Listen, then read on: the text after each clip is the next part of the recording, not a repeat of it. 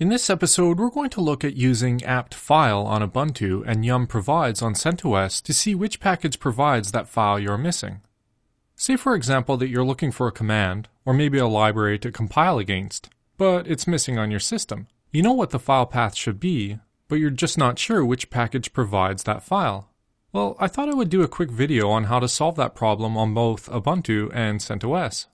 I know this is something that you're not likely going to do every day, but if you run into a situation where you need to install a package because of some missing files, this episode will likely help you out.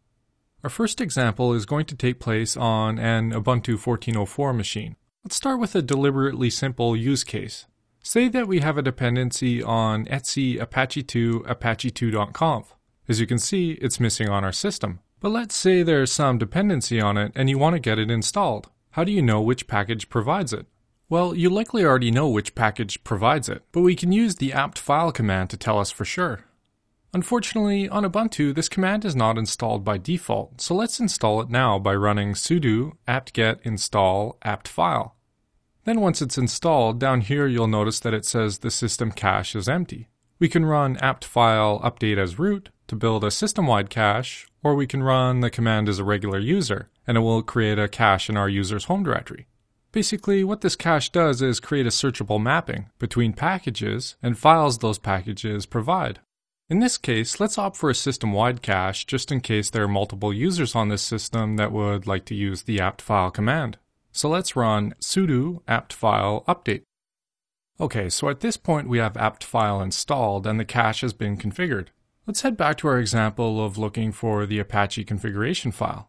As you can see, it still doesn't exist. So let's ask apt file if it knows what packages provide it by running apt file search and then the path name, in this case etc apache2 apache2.conf. As you likely already guessed, the Apache 2 package provides the file we're looking for. So what are we really trying to solve here? Well, the typical scenario would be that you're missing some type of system library. Say, for example, you're trying to compile something from source, and you have some type of missing header. It can be really frustrating to try to figure out what packages provide the files you're looking for. Likely you'll be searching Google for the path names or error messages. Okay, so now that we've solved our example problem on Ubuntu 14.04, let's review how this works on CentOS 7. On Red Hat Enterprise Linux and all of its derivatives, you can use the yum command to find files that you would like to install. Let's try something similar to our previous example of a missing Apache configuration file.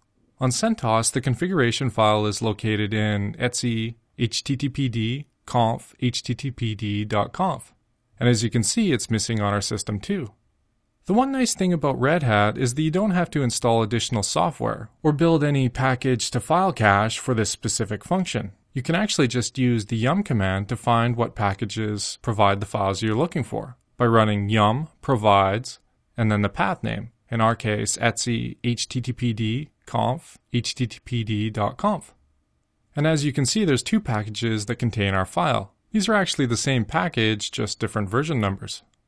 I should mention that yum provides can also be written as yum what provides. These two commands are aliased together, so that you might see some documentation out on the net that says yum provides or yum what provides, but they're actually the same thing. This is pretty much it for this episode, and as I said earlier, this isn't something you're likely going to be using every day, but if you run into a situation where you need to install a missing library or a system utility, these commands will help you solve the problem. Alright, that concludes this episode. Thanks for watching. If you would like to get notified about future episodes, please subscribe to my mailing list. You can do this by going to the Get Notified link in the header and entering your email address. Have questions, comments, or concerns about this episode? What about episode ideas? I'd love to hear your feedback, either good or bad. Shoot me an email, justin at sysadmincasts.com.